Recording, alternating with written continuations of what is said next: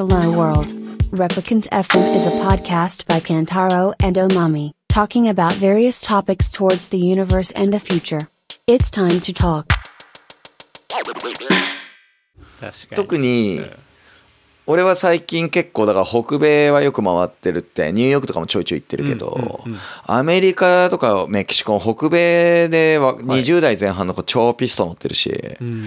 結構若い子たちの中で結構ミックミックスされたカルチャーそれこそレイブシーンとかもそうだし、パーティーもそうだし、なんかあの全てのやつが一気にミックスされてなんか若い子たちがすげえ育ってて、でも僕なんかとこの間の東京でもすごい若い子多いなと思いましたけど。だから増えはいてるんですよ、そう。なんか結構感動したんですよね。なんか正直行く前までとかはなんか割とそのピストブームだった時の年齢層がなんか同窓会的にはいはいはい。こう集まるってまあそういう要素もあったりはするんですけど全然若い子いっぱいいるしあこんなにってかまあむしろ多いっていうか。そう若い子めっちゃいびっくりしたんですよね。うん。若い子めっちゃいてでなんか最近この間もそのイベント1個作ってて思ったのは、うん。めっちゃ校長先生みたいだなだいぶと思って。だって年半分ぐらいでいつの間にかやばくない？確かに。そうですよね。でなんかあまあ育成だよねって感じ。うん。なんか可愛いなって感じ。もう。でもあさっき言ってたじゃないですか。年齢層によって意見が全然違うって、ん。確かに。俺は年齢がい高い。人に、あのー思ったのは、うん。あの2通りぐらいあったんだけど1個はすげえ最高だったこんな感じであの、まだみんなのやつが見えて最高と、うんうんうんあと結構我のあるおっさんも結構多くてはいはい。こうなるといいよねとかそういうそのなんか目線の見方があんまりネクストジェネレーションを見てないっていうか。はあのまだ自分って感じの人も結構いるなって感じ。うん。まあ今40代とかもまだ若手になっちゃうからあれなんですけどなんかもう少しそのなんつうの未来を見据えた動きっていうのが欲しくて俺は、うん。特におっさんたち俺を含めた中年連中には、うんうん。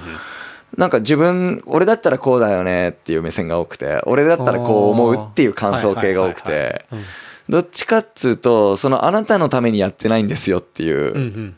あのー俺は確実に若い人に一番目がけてやってる、特に20代、うんうんうんそこら辺の人たちが響くようなものを作ってるから、でその目線でみんなでいないと、要は若手が育たないってそういうことで。なるほど。なんかまだ自分が主役になろうとしてんなこのおっさんたちみたいな。まあ俺もそうなんだけど。いやマジ今の強烈だな。やべえなこの人たちって感じ。あのーうん。まあでも確かにめっちゃ言ってることはわかります。やべえなって感じでそのその目線があった上で活動をしないと、うん。うんいけねえよねっておっさん、俺と同い年ぐらいの人とか上の人も結構まだまだはしゃいでる人いっぱいいてはしゃぐのはいいけどそのなんかはしゃぐ中でもそのなんつうかその先を見たらその若い子たちが超目立てるような最終的な着地を考えておいた方がいいよねっていう思想をもう少し持った方がいいかなとか、あの思っちゃうっすよね。特にこの日本だと上下関係がもともと激しかった日本だと、はい。なんかもう最近の外国はあんま気にしなくなっちゃってるけど、どっかでやっぱ日本人としてのその上下関係ってまだ残ってたりしてて、それを極力なしのフェアな世界観はスローバーニンで超作るようにしてて。なるほど。なんならそれをスポンサーにも俺はお願いしてんじゃん。結構横のつながりするような感じで、あの、グループチャット全員入れるじゃん。あ確の、イベント前は。はい。あの、スポンサーも、もう大御所も若手も全部一緒にして。ごちゃ混ぜです。それを俺は目指してて、完全なフェアな感じを。なるほど。だそれがあれなんですね。なんかこう机とか用意されてますか？みたいな話とかでなんかいやそこフェアなんでみたいな話はなんかそあそういうとこから来何てるんですね。言っちゃってんのって感じ。あなの、ね。机とか聞いてないでって感じで聞かねえでさ、あ、まあ机用意はわかります。うんうん。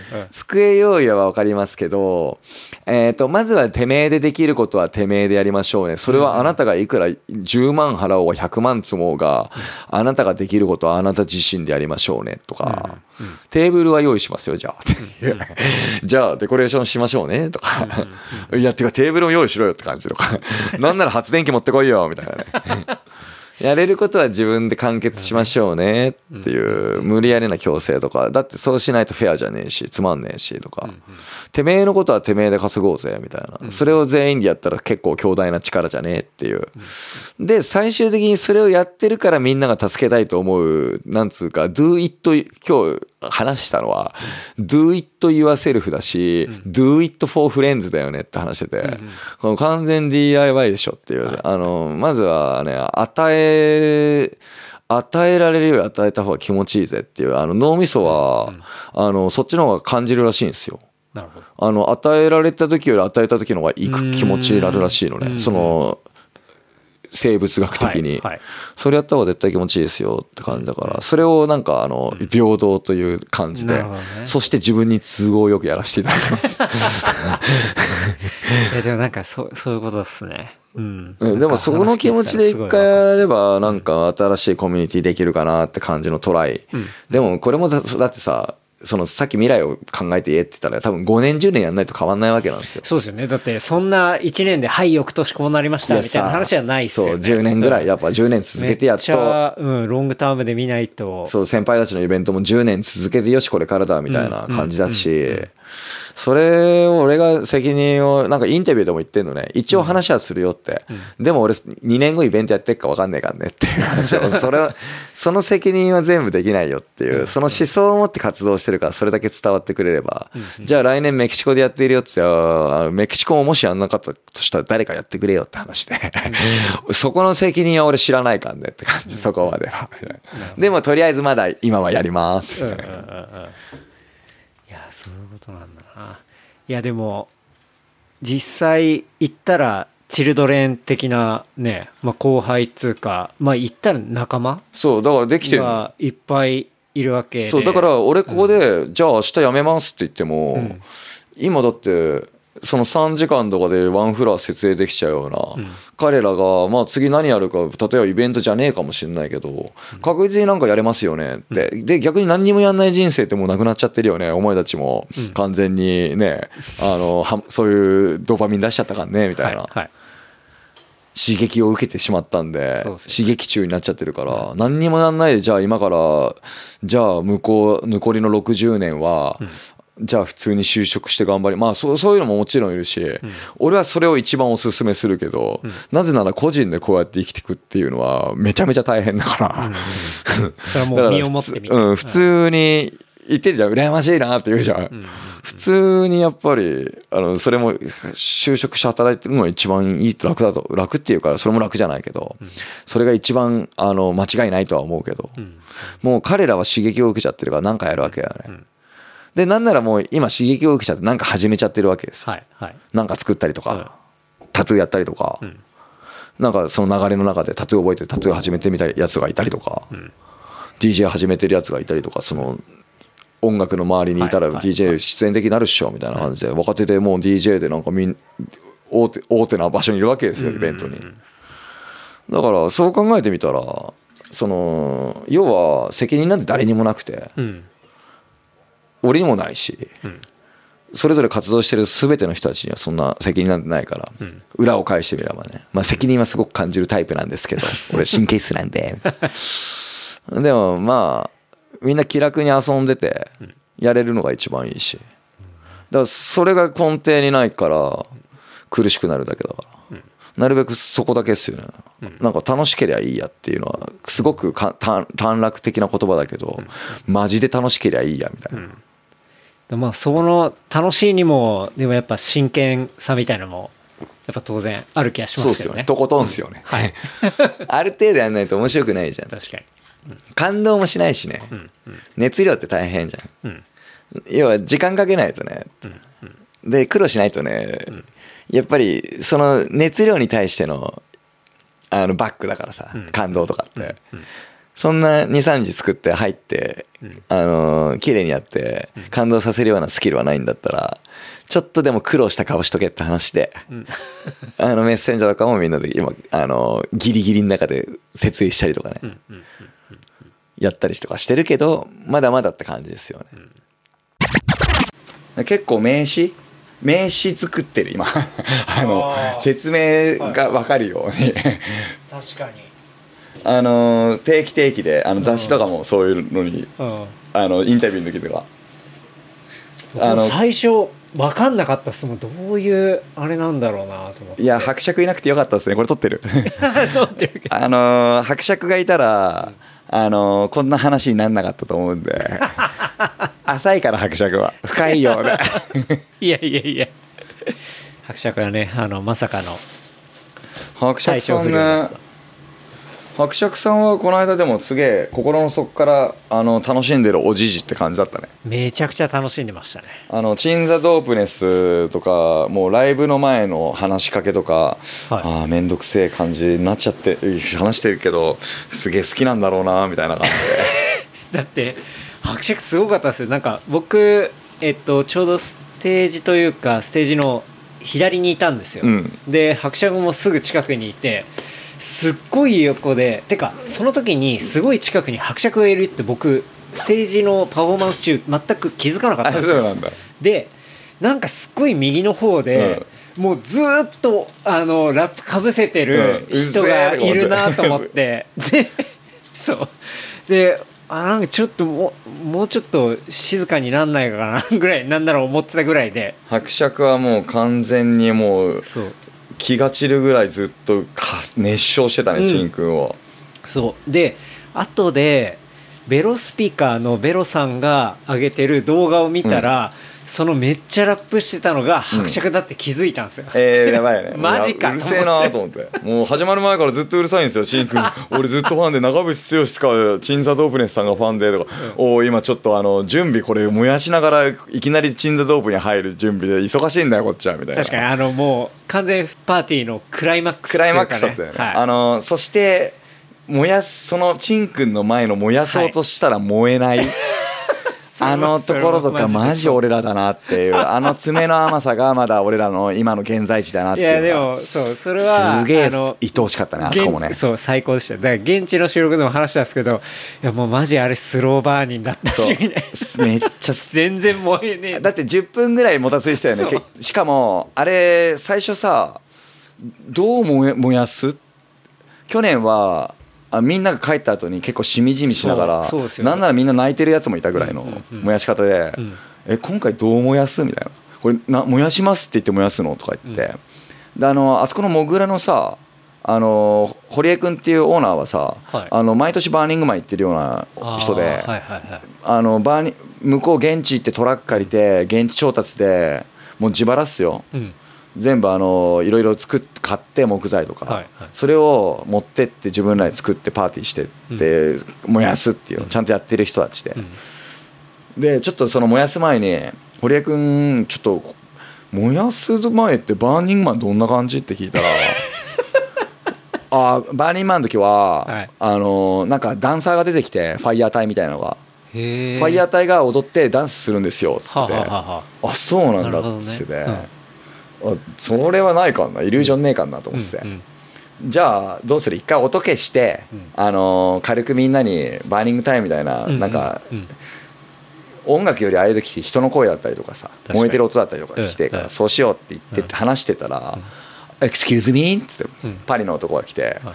俺あのーファイヤーダンスみたいなのなんつうのあの棒を持ってさやってたじゃん。やってました。ピエールって言うんだけど、はい。メッセンジャーのえーパリのやつで、うん俺これ持ってきたんだけどそその前に踊っていいかなっつって。それバーニングマンじゃんっつって。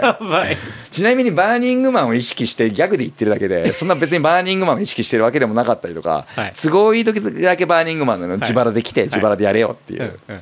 そしたら本当バーニングマンじゃんそれと思ってあいつが来てなぜかファイヤーダンスでなんかバーニングマンみたいなことになっちゃってあれめちゃめちゃ良かったです。そそれその場だったんですね。いきなり行ってきたの。そしたらもう一人「おう」っつって fireworks して fireworks してて「え花火お前持ってんの?」っつって「え何その花火？ってお前花火のスペシャリストいやドン・キホーテで買ってきた」っつって 「お前どんな花火?」っつっててちなみに俺この間あの練習の時にあの燃やした時にあの毎年恒例の始まる前の俺の光のイリュージョンの花火やったら、あの焚き火の後にでっかい炎のあの前にやったら超冷めてたよっつってて。でじゃあでもいつやればいい？いつやればいい？っていやもうす好きなタイミングでやっていいよ。うん。とか言った後にあの火がつかない状態になってたら、はいはい。途中でピューンバーンとかなるして おー花火ナイスタイミングとか思ってそのもたついてる間に花火が出て超最高とかなんですでその後にガソリンでも燃やそう。そだ去年みたいに中にねに。あの木を詰めてなかったの、うんうん。スカスカだったわけよなんかね。燃えなくて、うん。じゃあガソリンに締め込ます雑巾もくださいって言われて、はい俺ダッシュでメスクリブの,、うん。その販売したとこあったじゃん洋服、あそこ戻ってこれ誰も知らないんだけど、うん。あのーおまわりさんのパトカーが燃えるトレーナーあパーカーをね、うん。売ってたんですよ、うん。スロースクワットで、うん。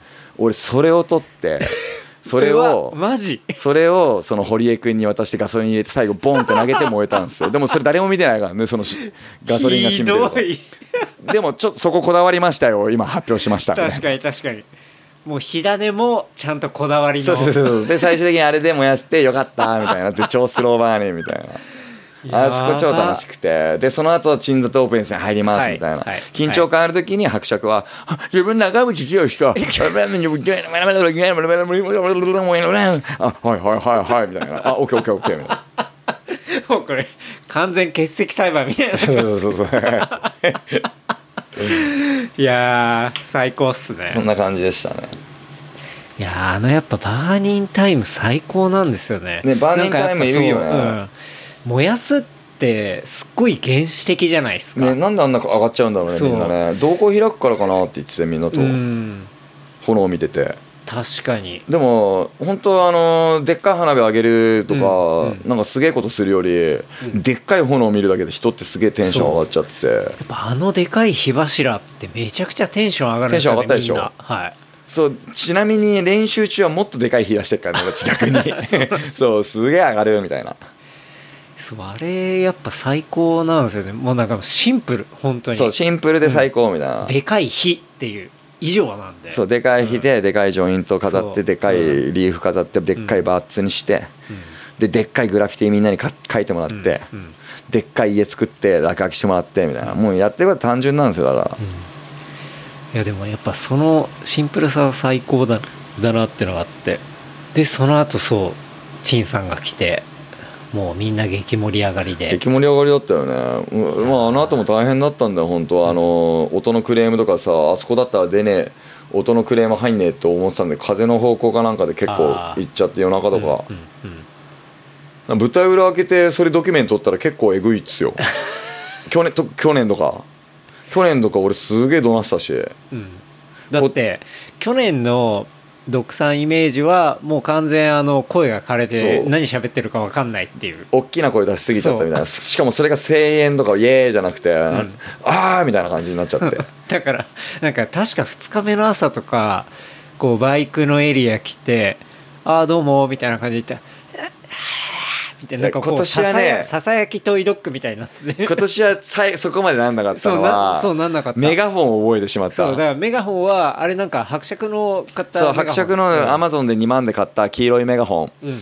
あれがある間は、うん。あのかなりあの喉を温存できて それを返された瞬間取られた瞬間のはい。23時間後にはもう声変えれてた、ね、うん。結局枯れたんすね。そう。でレイブ中にあんなメガホン回してベラベラ喋ってる状態っていうのもなかなかウケんなと思ってずっとやってたんだけど、確かに。黄色いメガホンでね。でもまああの伯爵はちょっと中座したじゃないですか、うん。で、まあ、帰ってきてでしかも中座してたタイミングがこう表彰うん、とかプライズのタイミングだったそうだよ。なんなら一番必要だったタイミング。そうあそこで必要だったんだよね。俺そんな司会うまくないからはっきり言って。そうそのタイミングで、うん。杉さんとか JP がこう頑張りながらトイドッグもこうねプライズのアナウンスをするみたいなそうなのよ。大変だったなあの時間。そう。あれなかなかこう大変な助け合いタイミングがあのプライズもなんかメインフロアでやって、あのまだ微妙に混ざり合わないけどその外人がわーわーやってる姿をみあの他のやつらに見せつけられたことがすごく俺の中では財産。いや確かに。本当にあれは、そうメインフロアでやれたのはめちゃめちゃフロアじゃないな、メインエリアか。そうまあだっはてそれも目的の一つであるから、うん。そので去年は違かったじゃないですか。そう去年はまあ去年は比較したかったっていうのもあって、うんうんうん。今のさっきさ今のこのバイスクルカルチャーはこういううん位置ですっていうのがすよくはっきり見えるはい。回で今回はそれに近場にしてうん。階段まで作って最短の距離を作りはい。混ぜる。うん。そしてお店を全部上に集めるみたいな感じでしたら結構みんな見てもらってさうん。要はチャリンコカルチャーやべえっていうのを俺は見せたくて他の人たちにはね。うんうんで逆を言ったら逆もそうだしはい。それをずっともともとのコンセプトとしてて謎の違和感あるバイクイベントレイブパーティーみたいなのやってるからそこに関してもまたさらに成功したかなって感じ。確かに。だから見せるで言ったらトラックスタンドはあそこのメインフロアでやったじゃないですか。そうトラックスタンドを見せようだからあれは最高だったなと思って。そうそうでしょ？そう。そう思いますでしょ？僕はあの その2000年代初頭に、うん。京都ロコに、あの現場に行って、あの西部講堂でそのトラックスタンドをやって、外国人が山ほどいて、でトラックスタンドでもうなんかこの盛り上がりなんだうんみたいな、で僕はその要はいまあその時にピストンも乗ってたけど、うん。行ったら全然メッセンジャーカルチャーには触れてない一般人がいてめっちゃ衝撃を受けたんで。だかそれが2023年でその伊豆の山奥であそこの場所でこう遊びに来た人の目の前であれが起きてるっていうのはすごい感動しましたよ。よかったでしょ音楽かかってねはいはいはい。そう。あれはあれもすごく思い描いたうん。ワンシーン、そう。その、うん。ああ途中からここでは何かやんなきゃいけないんだなって感じでフットダウンやってるイメージが超、なん誰か写真綺麗に撮っててくれねえかなって思うひああれって表紙で表紙でしょ？あれあれをバックにしてうん。みたいな、で見せたらあ表紙って感じじゃなかった俺撮りたかったなあそこ。あの感じやばかったよね。あれは良かったで背後があのデコでしょ、はい。お前ら何やってんだって話じゃん、い。やあれ本当最高だったんですよね。あれは結構俺もすげえあの燃えるシーンあそこあとバンドが始まるシーンとかあそことか映画がうまく進まねえとか、うんうんうん。マジスロースクワットみたいな。でも結構ポイントポイントで思い返すのも見えてて、ああこんな感じこんな感じみたいな、すげえ楽しかったっすよ。そうだ。もっとふざけたかったから、うん。あの客として楽しみたいな、うん。実際行ってたあの友達とかと話すとやっぱり日本で、ま、もうまたやってほしいまたやってほしいねっていうのがすごい声としては僕は、ね。僕も僕自身も思ってるし。いやもうあの全部を含めて言うとギリギリじゃないですか。あのあえて口には出さないけど、ギリギリの感じで、はい。なんかそこにすと音ととにかく一番は音問題。うん。どこにでもうるせえって言われるの。うん。もうちっちゃい頃からそれもそうなんですけど どこ行ってもうるせえって言われるの、はい。でニューヨークがめっちゃあってたわけなんですよ。その、うん遡ると2004年とかに行ったニューヨークはうるさいがうるさい方がいいみたいな、でもうやってらんないっすよみたいな、法律も違うし、なんならブレーキ作れとか、ん。ブレーキチェックをしてからじゃないとレースに出れねえとか。うん。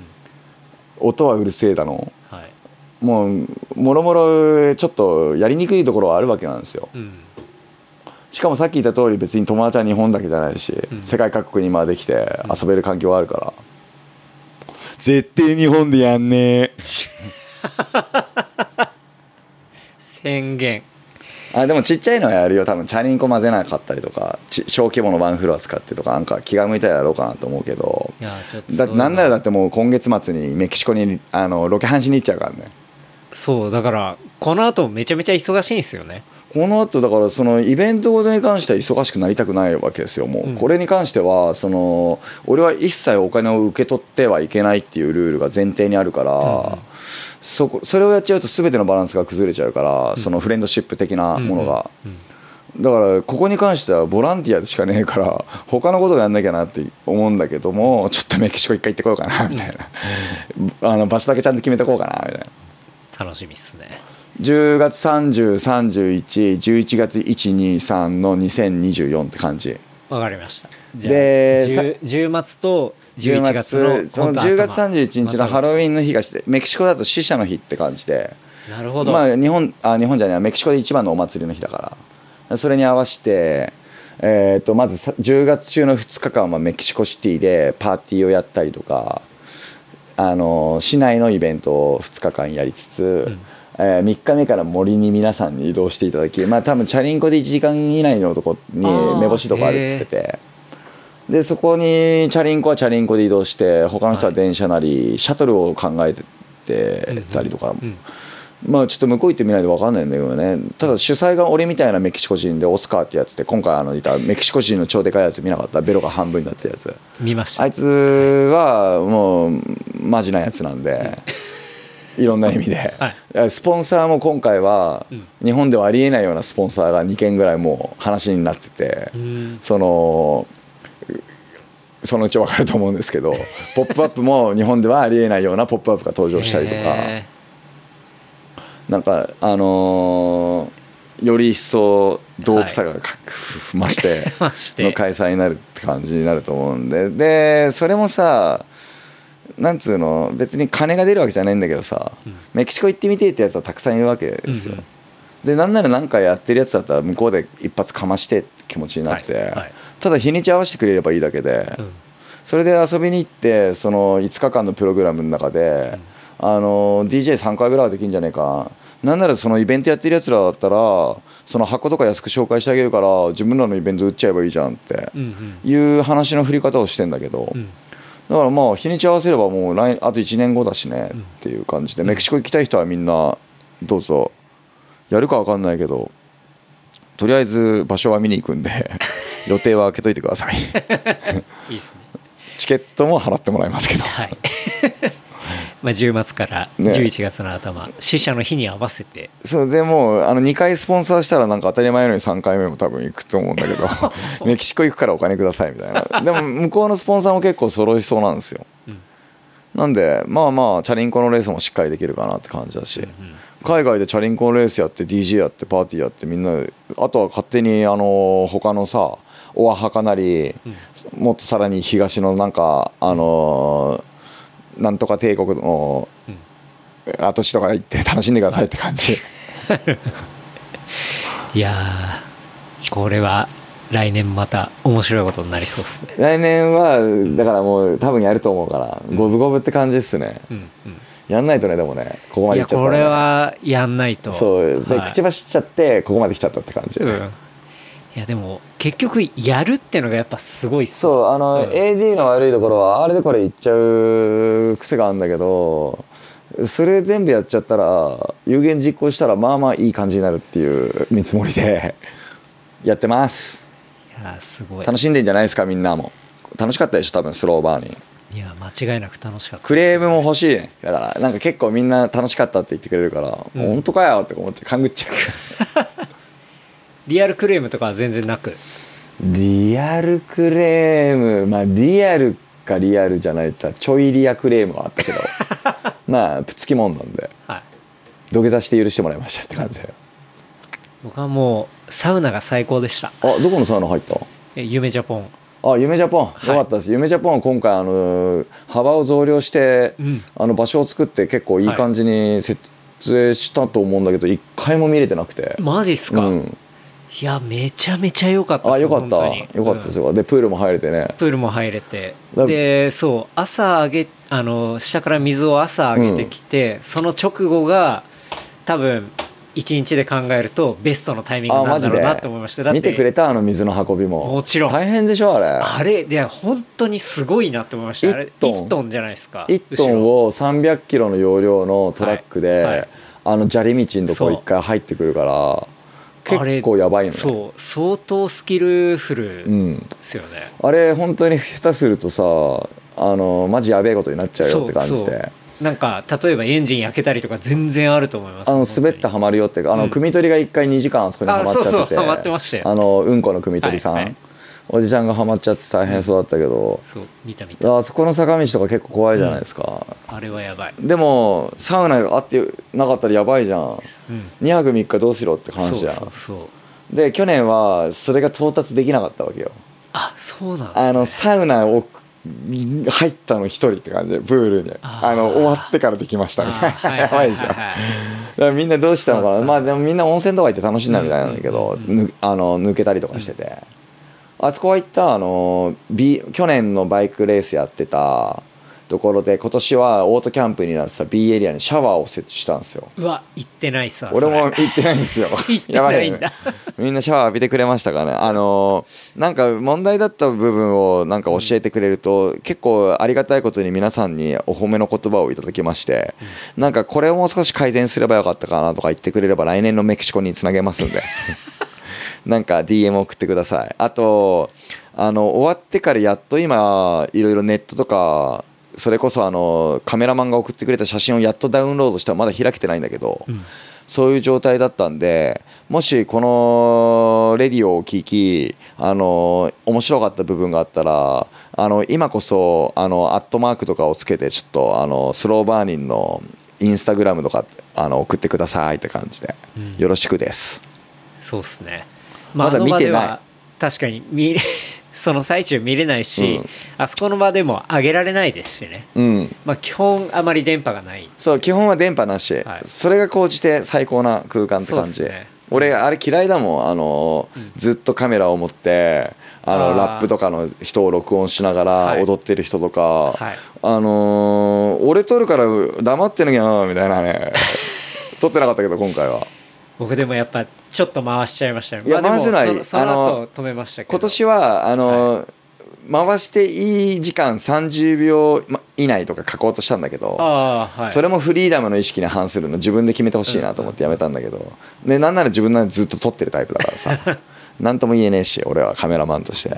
でもさ一番最前線でさ特にねヒップホップの方にとても多いっすね、ていうかヒップホップの人しかやんないっすね、うん。もうずっとあのラッパーの前でこうもう間近でカメラをずっと向けて、はいはい。はいうん。なんなら一曲全部撮っちゃう人とか、確かに。神経疑うっすよって感じなんだけど、まあやっちゃうよね。みんな帰ってゆっくり見れて楽しく見てんのかなと思ったらなんか文句も言えなくなっちゃうんだけど、うん。あまり美しくないですよね。まあ確かにそうっすねあれなんか30以内にしようスローバーニンの時は。これを聞いたスローバーニンに行きたい。確かに。ずーっと撮ってるっていうのは確かずにありました、ね、っと撮ってるはねなしだと思う多分。ん。まあ軽くストーリー一発上げるぐらいそうそうなんかあるのが30秒ぐらいまであなんかアーティストにも失礼だしなんか認めてるか認めてないかっていうと現状をみんな認めてるけれども心の中では決してそれがよろしいものかとは100%思ってないからなんかそのマナーっていうかそれをなんかわそれも分け与える気持ちだからレイブって。うんなんかみんなでシェアしてみんなでちょっとずつ撮って楽しめればいいのかなとか。まあ、真面目になっちゃったやべえ。やべえ。あのゴミとかね。はいはい。ゴミの分別が素人なら素人ほどうん。下手くそ、なるほど。あのプロフェッショナル遊び人なら遊び人ほどちゃんとしてくれる、うんうん。そこもどんどんみんなで改善していきましょうみたいな。あ真面目になっちゃったまた。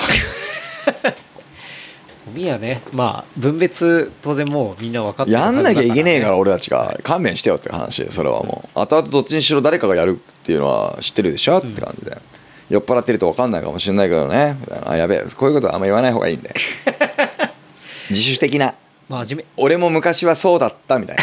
目 はい。勝手に覚えちゃうんだよ。俺なんてあのーメッセンジャーで飯食って外でコンビニ食ってそのままこおあのー路上にあのゴミ置きっぱなしにしててあの今の奥さんにドン引きされた過去もあったりとかするもんだから あんま言えねえな。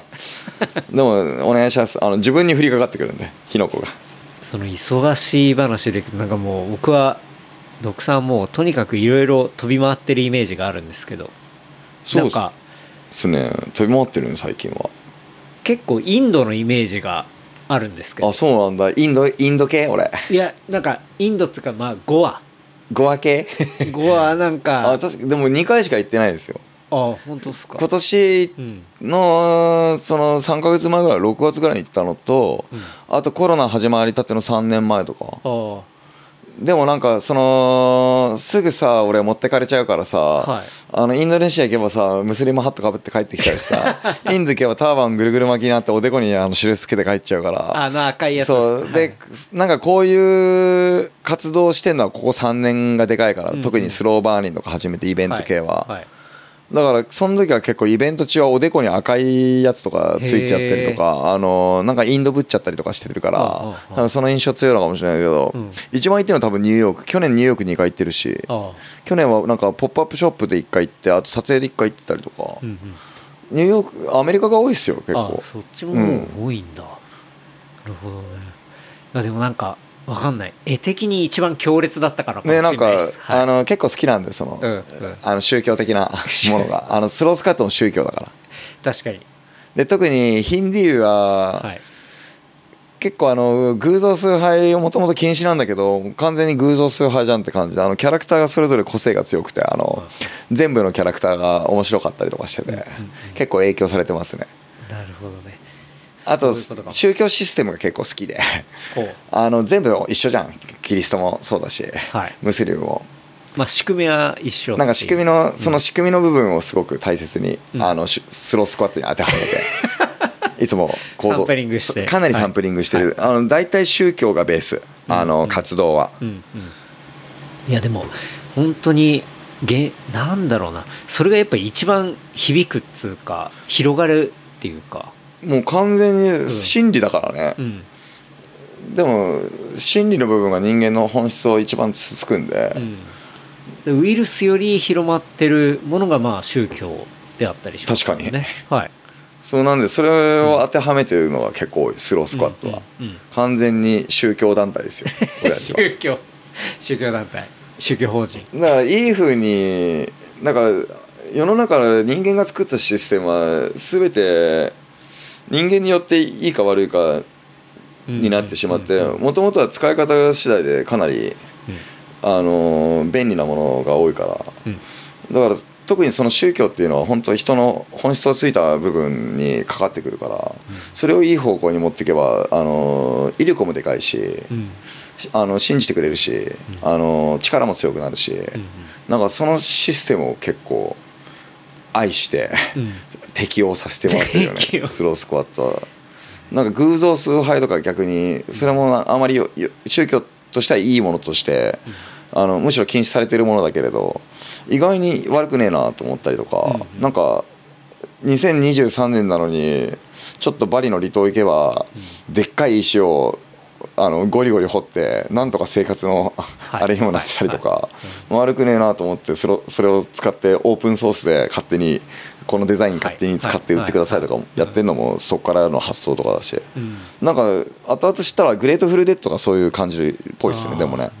だからまあそれも真理じゃない。 Grateful Dead はもう真理じゃないですか,、から結局やってることはそこにつながるからみたいな何の話してましたっけすぐこうなっちゃうその そうインドのゴアに行ってからのあそうだ。はい、インドインド好きっすよね。だからイン来年も行くかもしれない。うん。でもインインドが好きっていうか結局俺が何していいかっていうと結構あんまりさっきさあの運送の話がしていいだけなんで、うんうんうん。あとプラスで言ったら旅行がしていいだけなんで、なんかそれをするためにどう生きてるかって話の方がでかかったりとか、だからこの間エジプト初めて行ったけどはいなんかエジプトのそのピラミッドの周りでツアリストビジネスが盛んだったから、うんっていうのも結構強いんだけど、うん。アラビック圏は全く別物であサウジアラビアも行ったんだけど、うん。結構アラビックの人たちは勇敢に立ち向かう人たちが多いからう。結構ゴリゴリなんだなと思って、うん。やりづれえなとか思ったりとか、うん。あとアフリカ行ってみたりとかしてみたらあいアフリカもスロースクワットが唯一ないのはその中東とアフリカだったんだけどこの間中東にあのエジプト支部作ってきたから、はいはい。このアフリカとかも行ってみてえなとか思うけど。あと南米もまだ行ったことなくて。え意外っすね。そう結構だからその行きそうなのに。そうなんかスピリチュアル部ってただのあのシティボーイなんで。南米とかも行ったことないし。うん。ちょっといろいろ南米ペルーとか行ってみたいよねブラジルとかね。うんうんちゃんとあのスピリチュアルな儀式を受けてみたりとかしてみたいですよね、とりあえず今のところ決まってんのがだから今月末に行こうとしてる、それもチケット次第なんだけどなって感じでメキシコのその北米大会行こうとしてて。はいはい。今年はそんなもんですね。今年はそれとあと帰りにできればなんかニューヨークとかやりてえなってうんうんうん。感じ。ニューヨークが結構やっぱりあの一応目的として最終的に向こうに戻るような今道筋がいろいろあったりとかして、うんそれも言っちゃうとちょっと面倒くさくなるから今喋んないんだけど。でも始まりはそこですからね。そうそうだからも戻りてえとか言ってたから、うん。なんか戻る感じにななりそうみたいなこのまま行くとねみたいな。なんとりあえずいい感じっす。うん。どうですか？まだ喋ることある？いやもういっぱいお聞きできましたね。とりあえずいい流面れ白いですね。はい。なんか必要なものが全て入ってくるって感じの。うんうんうんでもちろんそれは必要な相手が必要としてるものを何か考えながらも生きたりもしてたら、うん。自分にも回ってくるチャンスがあって、うん。それを美味しくいただいてるだけなんでっていう。これからなんかどうするみたいなこれからどうするはもうだからまずスローバーニンのことは言っちゃってるからそれメキシコでやるけどあとはあ写真集がとりあえず出るからその来年の3月にいよいよ初めてはい。なんか公式的なところから出るからそれかなそれはもう発表してんだけどそのなんかフォトブック第3弾なんかその新しい出版のなんか絵の人がいてに2人目がオートクチュールのファッションの人の本が出てで写真家は俺が第1弾とかではい。なんか1段目2段目はすごい名前がある人たちなんですよ。で3段目でなんか俺みたいな七種のゴンベさんが突然なんか変なところに登場するっていうちゃんとしたやつがちゃんとサインまでしてんだけど最近遊びすぎちゃってたから何にも動いてないからまずそれをやってだからそれが来年出るからそれの動きをやりつつあとはなんだろうね。まあ、スローバーニンの場所探しはするけどあと他のことはちょっともう口に出すとやべえから やんなきゃいけなくなっちゃうから、あとはとりあえずメスクリブがいろいろイベント入ってて、その最近新しくリニューアルオープンしてコロナ3年休んでて、はい。で代官山で新しく店うん。作ったから、そこを今23か月やってたら。タイルめちゃめちゃ可愛いっすよね。タイル可愛いでしょ、あのお店を42日間、あの起きたらあのそこに行く感じでうん。工事してたらなんかいい感じにできちゃったみたいな。あれも大変だったんですから。あの DIY でやんなきゃいけないからね、はい。あんなタイルのさデザインとかであれ多分内装普通に頼んだら4500とかするらしくて、うん。水場とかもやるキッチンとか作ってるから。おわーそれはかかりますね。うん。でもまあ670万でやるわけよ、はい。その材料だけだから、うんうんであのタイルとかもう2000枚とか一番安いとこし一番安いタイルとかやってて、はいいやタイルマジでなかなか高いっすからいねやあんなのだ重機で作ったらそれこそ200とかかかるから、うん。うんだからそのスタートアップを俺たちは一切かけずにできちゃってるわけ。その、うん。今収録でお店開けてるけどそのメッセンジャーが後々自分らのやりたいことをやりつつお店を開けるっていうシステムでみんなその個人事業主とししててめえで稼げスタイルだから、時給なんてないし。はいだから本当はスタートアップやっぱ1000万とか必要なんじゃないのかな、ああいうことやるのは、2000は必要なんじゃない？多分、でもゼロからメッセンジャー会社使って始めちゃってる、はい規制してるみたいな感じで、だから頭は悪いけどそれなりに頭使ってやれば、うん。っていうか体使えばできちゃってて、でもそれが俺たちみたいな感じがひの人間が広まった方が健康的だし、うんみんなスモールビジネスで共存できるよね。なんかあのーオーストラリアでいうとバイノンベイみたいな、資本系のはい。店が一切ないとかさ、あっちの方が健全なんだけどそれって便利とかに押しつぶされて俺ももちろんアマゾンプライム入っちゃってるぐらいだからそうなんだけど、なるだけそういうやつらがもっと増えればいいよねの活動の意味合いもあったりとか,、うん。メスでとりあえずそのメスクリブはえーっとこれって放送いつなの？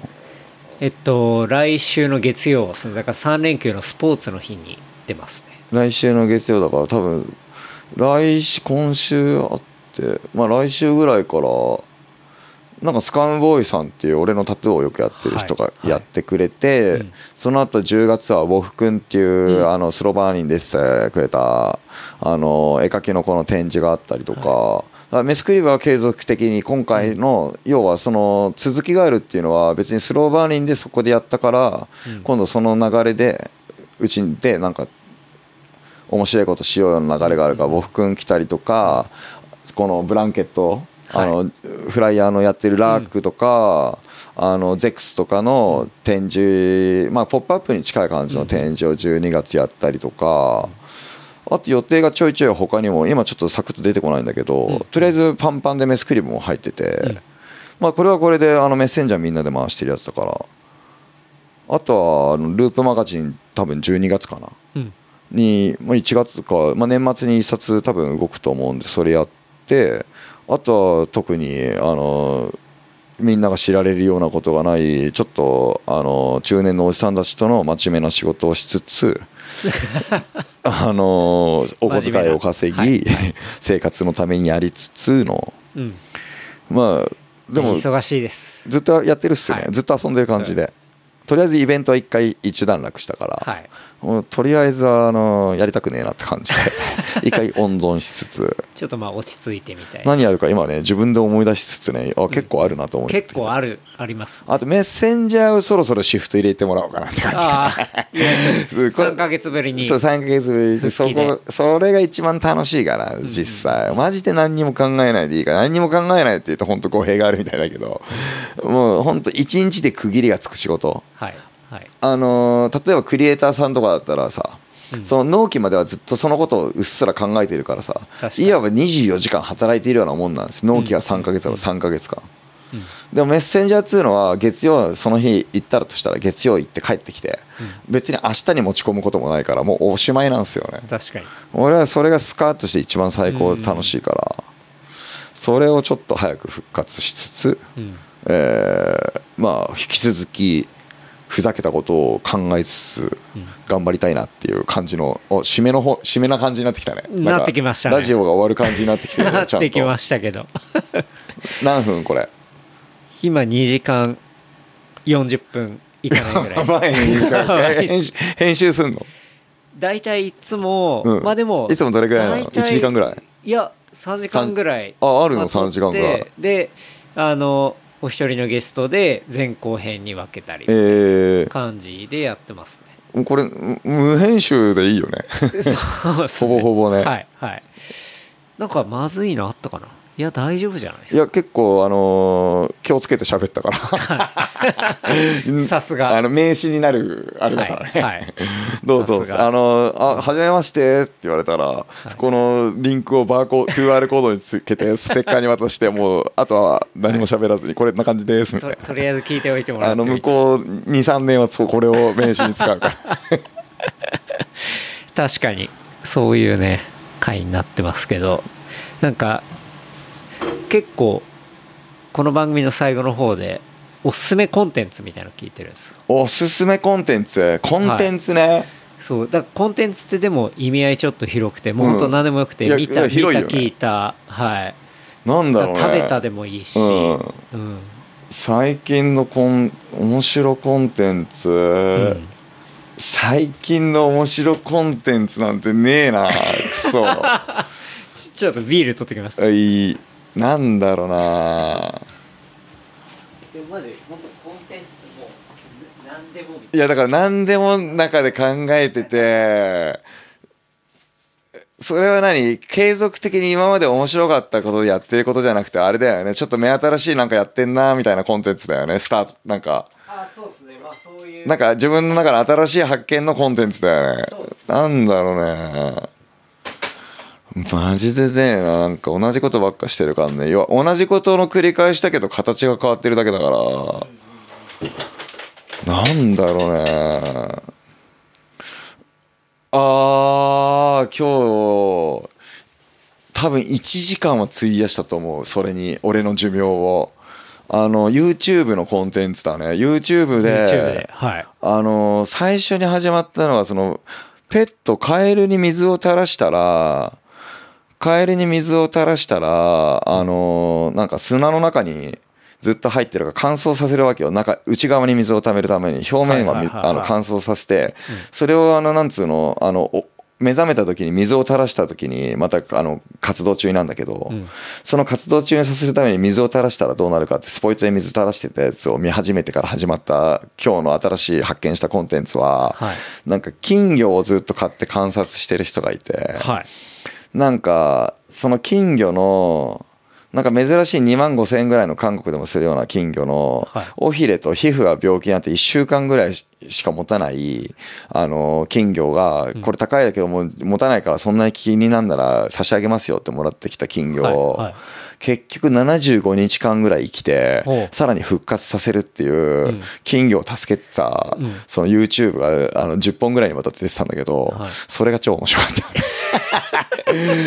つまり、休息を求めてたね。確実に青木さん。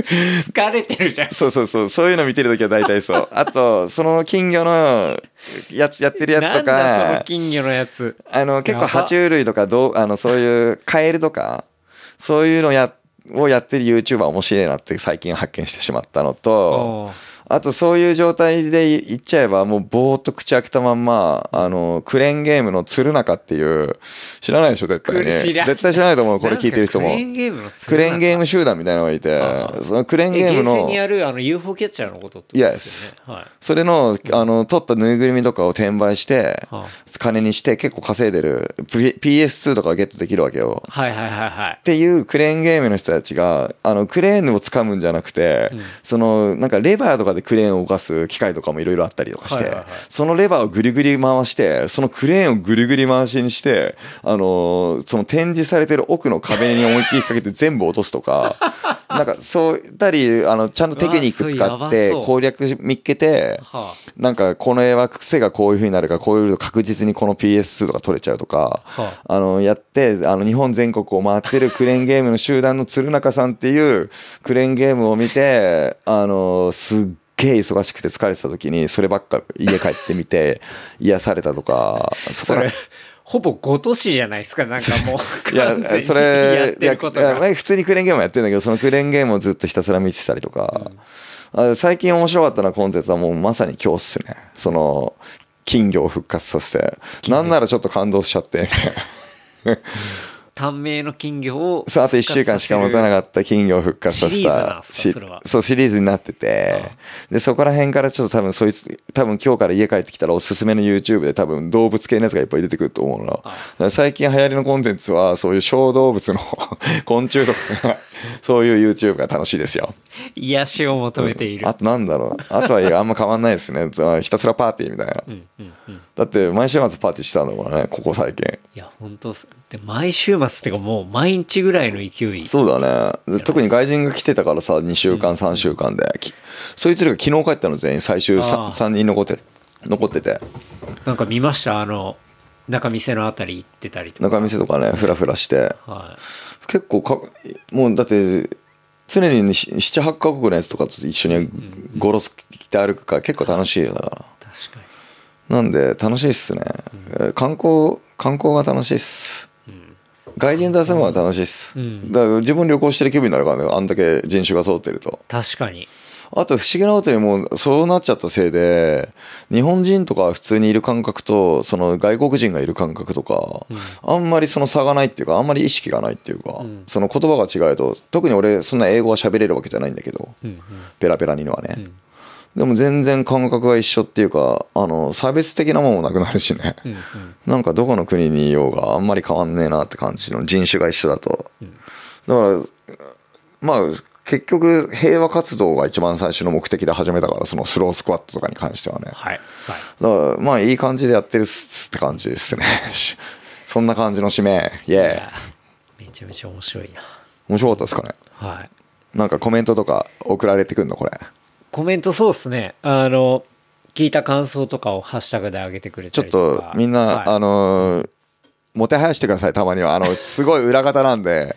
あまりあの あのもう今そう動物のね可愛い動画をうん。こう、もう見て癒されるぐらいの。動物っていうかねその金魚ねそうそう 金魚とあとあのあれも面白かった。ちょっと話はあるんですけど、はなんかあのなんかし外来種を絶滅させるためにはえーっとミシシッピガメを超取り取ったりとか、はアメリカザリガニをなんか水路から超取りまくってるやつがいて その先はそのカメとアメリカザリガニどうなるか分かってないんだけど、なんか結構笑いながら撮ってるやつ聞いてこいつ最後で怖いなと思って、はあはあ。なんかちょっと怖いなってあ どんなチャンネル見てるんですかマジで が最近見たやつですね。あと MC バトル見たりとか。あそうなんであのあれですよ。あの俺のこと知ってるやつはみんな俺がギャーギャーいつも言ってっからみんな俺のことすごく知ってるけど意外に知らなかったりするからね。そのスローバーに誰がやったなんて結構知らない人いっぱいいるし、うん。いい感じです。これで説明になったんで。はい。いやもうトイドッグがねどういう人かっていうのがね。まあでもこれでもまだ半分もいかないかもしれないですね。そうだねうん、もっと話せるよね っていいうくらでも話せるよねはいいう感じなんでね。まあ直近ね、こう、多分インスタとかね、フォローしていれば、こう、活動が、あ次何が来るんだな、みたいなとか、ちょいちょい分かったりそんな見見てくれてる人いっぱいいるんですか？するんじゃないですか？嘘はやべえ超楽しみい。もちろん。何千万人という何千万はいかない。い あのレプリカントのグラデーション綺麗だったでしょ手書きの。や、綺麗でした。あれ、ね、えっ、と、さわ素晴らしいな。あそう素晴らしいなと思って、今初めて口にしたね、あれ沢健が書いたんだ。あそうだ一沢石健君が一石はすんだ、はい。書いた、レプリカントと W ベースのあの下手さ加減のやつの方。あのあれは W ベースのやつなんだっけ？誰が書いたんだっけな？あの名前が出てこないんだけど W ベースとレプリカント、あの手書き最高でしたあとメスクリブがラスタカラーだのあれ書いたのも最高本当に良かったっすね。あの手書き、それで最高なんで、こう、燃やされちゃうのもったいないなって思いながら、うんでもここで燃やさないのは違うんだよなと思って。でもさ、燃やさなかったとしたら置いとくの邪魔くさくね？俺なんか強制的に燃やしちゃうよ、全部。いやでもなんか、置く場所ねえし、みたいな。まあ、持って帰って、例えば他のイベントでね、はいはいあの掲げたりとかね。今回ちょっと経費削減で薄めだったしね。あの、去年は13ミリとか9ミリのはいはいベニヤ合板でやったけど、うん今年はあの5ミリとかの普通の板にするみたいな。ちょい薄めみたいな。でも、あれぐらいの薄めとか軽くて多分、めっちゃ扱い確かにいいんじゃねみたいな。とか思いましたけど、まあでもやっぱあそこでね、いい感じで燃えてたでしょ。そうちゃんと自分のやつが燃えてるの見てた。はい。いや、もちろん。で、沢健くんが、しかも自分で書いたやつをうん火の中にくべるっていう写真をもんじゃくんにもらうみたいな。謎の儀式だよね。そう。あの、ガチモヒカンが、うんこう、片手で、その、レプリカント F のやつを投げようとしてるっていう写真がもうあそこで。、あのなんか、あれが一番高いっすよね。あそこに払っていただいてるみたいなね。もうすごくない？でも間違いないです、あいつらで俺一切書いてないですよ。うん。あの、なんなら今回デコに関しても一切触ってないからね。朝の6時に来てるから。あれ、あの状態が朝6時に出来上がってるって状態に2年で達成できてるから、すげえ優秀っすよね。その、今やってるその10人のメッセンジャー、10人ちょいのメッセンジャーたちは。もう、だから言うことないんですよ、はっきり言って。むしろ、やることがなさすぎて、なんか経理とか事務とか、進行に回りすぎちゃって、ほんとやった感覚ないぐらい。俺も俺でやっぱり時間を費やさないと、みたいな。なんか、ふちょっとフィジカルに動かないと筋肉が響かないと分かんないんですよね、俺もバカなんで。なるほど。もう、だから本当に精鋭ばっかってことですね。いや、いい感じ。最高っす。あの人たちは本当何やってもすごいことできるんじゃねえかなっていつも思ってて。まあ完全にリスペクトっすよね。なんか俺、だらしなくって、なんか、なんかやってるふりがするのうまくて、ちょいちょいって触ってたらもうでき、ああ、もう勝手にできてるみたいな。もう最近甘えてばっかだもん。この間、ゆるふらのその、設営とかもそうだけど、ああ、ああ、みたいな感じで、ちょっと動いて、みたいな。おお、できてるできてると思って、ちょっと外行って一服しに行こう、みたいな。いや、すごい。でもそれはやっぱ、トイドッグが、こう、ね、17年もかけて、まあそれがそれも逆にみんなに伝えてるのは結構俺も頑張ったからさみたいな。いろいろ下ろしてるわけよみたいなことを言い訳に。でもはっきり言って今は彼らの方がすげえっていうか実行犯がやっぱり最高にリスペクトされるべきであるし彼らと一応最後にじゃあちゃんと言っとくけど、そのあの空間を作り上げたのは、俺の手ではなくてその完全にあのそのメッセンジャーの仲間とか、あとそのメッセンジャーの周りの人たちの手で手作りされたんで、うん。あの俺と一緒にそのメッセンジャーのスラム街の彼らにリスペクトともに活動を応援してやってください。よろしくお願いします。よろしくお願いします。いやーありがとうございます。そういうとこっすね。そういう感じで、はい。ありがとうございます。お疲れ様でしたお疲れ様でした。じゃあちょっと事務連絡をさせていただきます。えー番組の感想、フィードバックは、ハッシュタグ Replicant FM、ハッシュタグ Replicant FM までいただければと思います。あとは、話した内容をまとめたショーノートは、 replicant.fm でえー見ることできますので、こちらも合わせてチェックしてみてください。はい。ありがとうございます。ありがとうございましたございます。いやタップシー、すごいたっぷり。3, 3回にわたってお送りさせていただきました。青木康介ヒストリー。お楽しみいただけたでしょうか？もうまさかの光通信から始まそうそうそうそう。意外な光通信 チャラ男の話から始まり。いやーでも本当に僕ドックさんとちょっとなんだろうなそういうイベントとかで話してもらったりとかした時とかなんか傍から見てるその雰囲気っていうのがなんかななんでかわかんないですけどギャルだなって思ったんですよ。嘘。そうそうはいギャルギャル。そう。あギャル。ギャルっすよ。えでも今日さ要はさじゃあその俺の17年ぐらいの活動を実ははい。陰ながらちょいちょい見てた上で、うん。その初めてこうやって俺1対1だったらこういう会話になるわけよ、はい。あのー相手が誰であれ、3人になるとパーティーだから俺の中で、1対1は結構こんな感じの、うん。あのーノーマル状態の青木なんだけど、うん。結構その話してる会話と聞いてみて、はい。はい。イメージとは一緒でしょ？イメージ一緒。一緒でしょ、はい。だからこれぐらいは考えてんだろうなって感じでしょ、うん。ただのアホではねえだろうなみたいな、もちろん。イエーイだだけじゃないと分かるじゃん、はい。はい。そうなんですよね。こんな感じなんですよね、う。んそうやっぱそこがなんかイメージ通りって本当にもう外に出るなんだろうな見え方とかなんか自分が思ってることも全部一緒ってことじゃないですか、それってめちゃめちゃすごいことだと思うし。あるでしょ。一貫性をた大事に、はい。そうそう。だから一個軸が通ってるからまあそうなるっていう話じゃないですか。あんま変わってないんですよ。し小学生からか、小児小児病 でもなんかそう僕が思最初に思ったなんかこの人ギャルだなみたいギャルなところはもうやっぱ元祖ギャル男だから。そう完全そうだし、うん、でもあのねギャルの子の方が力強いよね。ギャいル、ね。や、そう思います本当に。うん。ギャルでしょ？うん。なんかあ中のいくつから？ち中学からギャル。嘘。だからギャルの話をさギャル王の話をしたんだよね。元祖ギャル王の話を。うギャルでしょ。チャラいでしょ。もうチャラいとしか言わないもんでチャラいというみんなに言われるたびにお前俺全然チャラくねえよと思ってて。お前の方がチャラいよみたいな。でもギャルって一番こうすごいから。そう。あのハートハート熱くてポジティブで、うん。そう。ギャルすごくない？うちら最高っしょっていう。なんかちょいちょいさあのーなんかい YouTube とかでもさはい。あの元ギャルみたいなやつが登場したりとかして話聞くけどさ、飛永愛とかもそうじゃん、うんなんか結構みんないかついよねちゃん確かに。とそポジティブだよね。うポジティブだし気合入ってるっていうかやっぱ、いやるよねちゃんと、うん。やりきるっていうか。結構ね日本やばいから最近、うん、ちゃんとこれがかっこいいよねこれは可愛いよねみたいなことも分かってるし、うん、みたいな。ハロあちょっとここが熱いのよギャルはーそうよね おまみさん俺どれ娘さん？いやいやいや ?15 歳？妻です。娘さんだよね。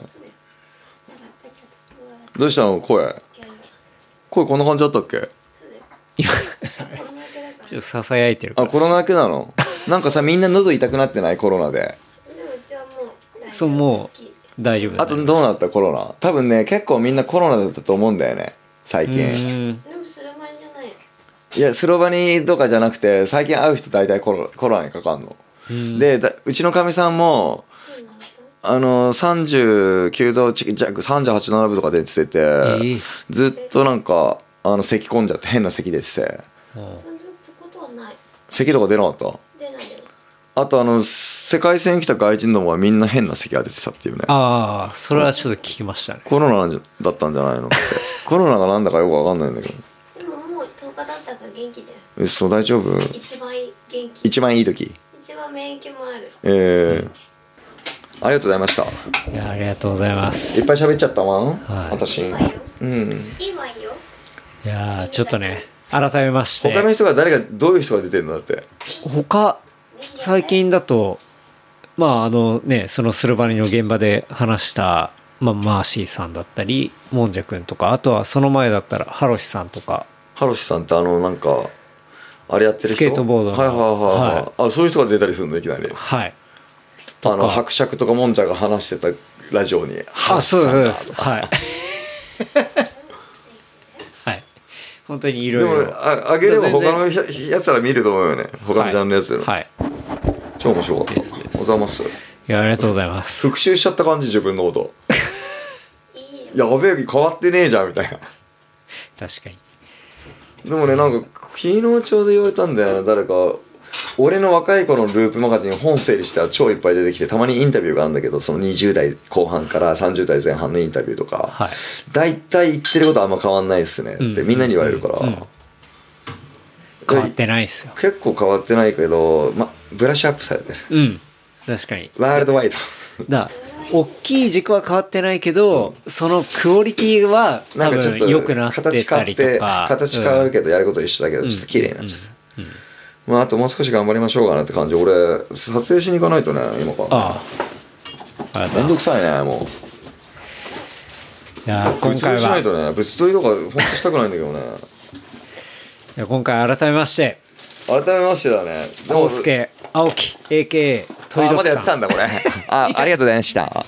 どうもありがとうございました。編集点作ったからいけるっしょ。はい。それではまた来週。ありがとうございました。ありがとうございました。ありがとうございました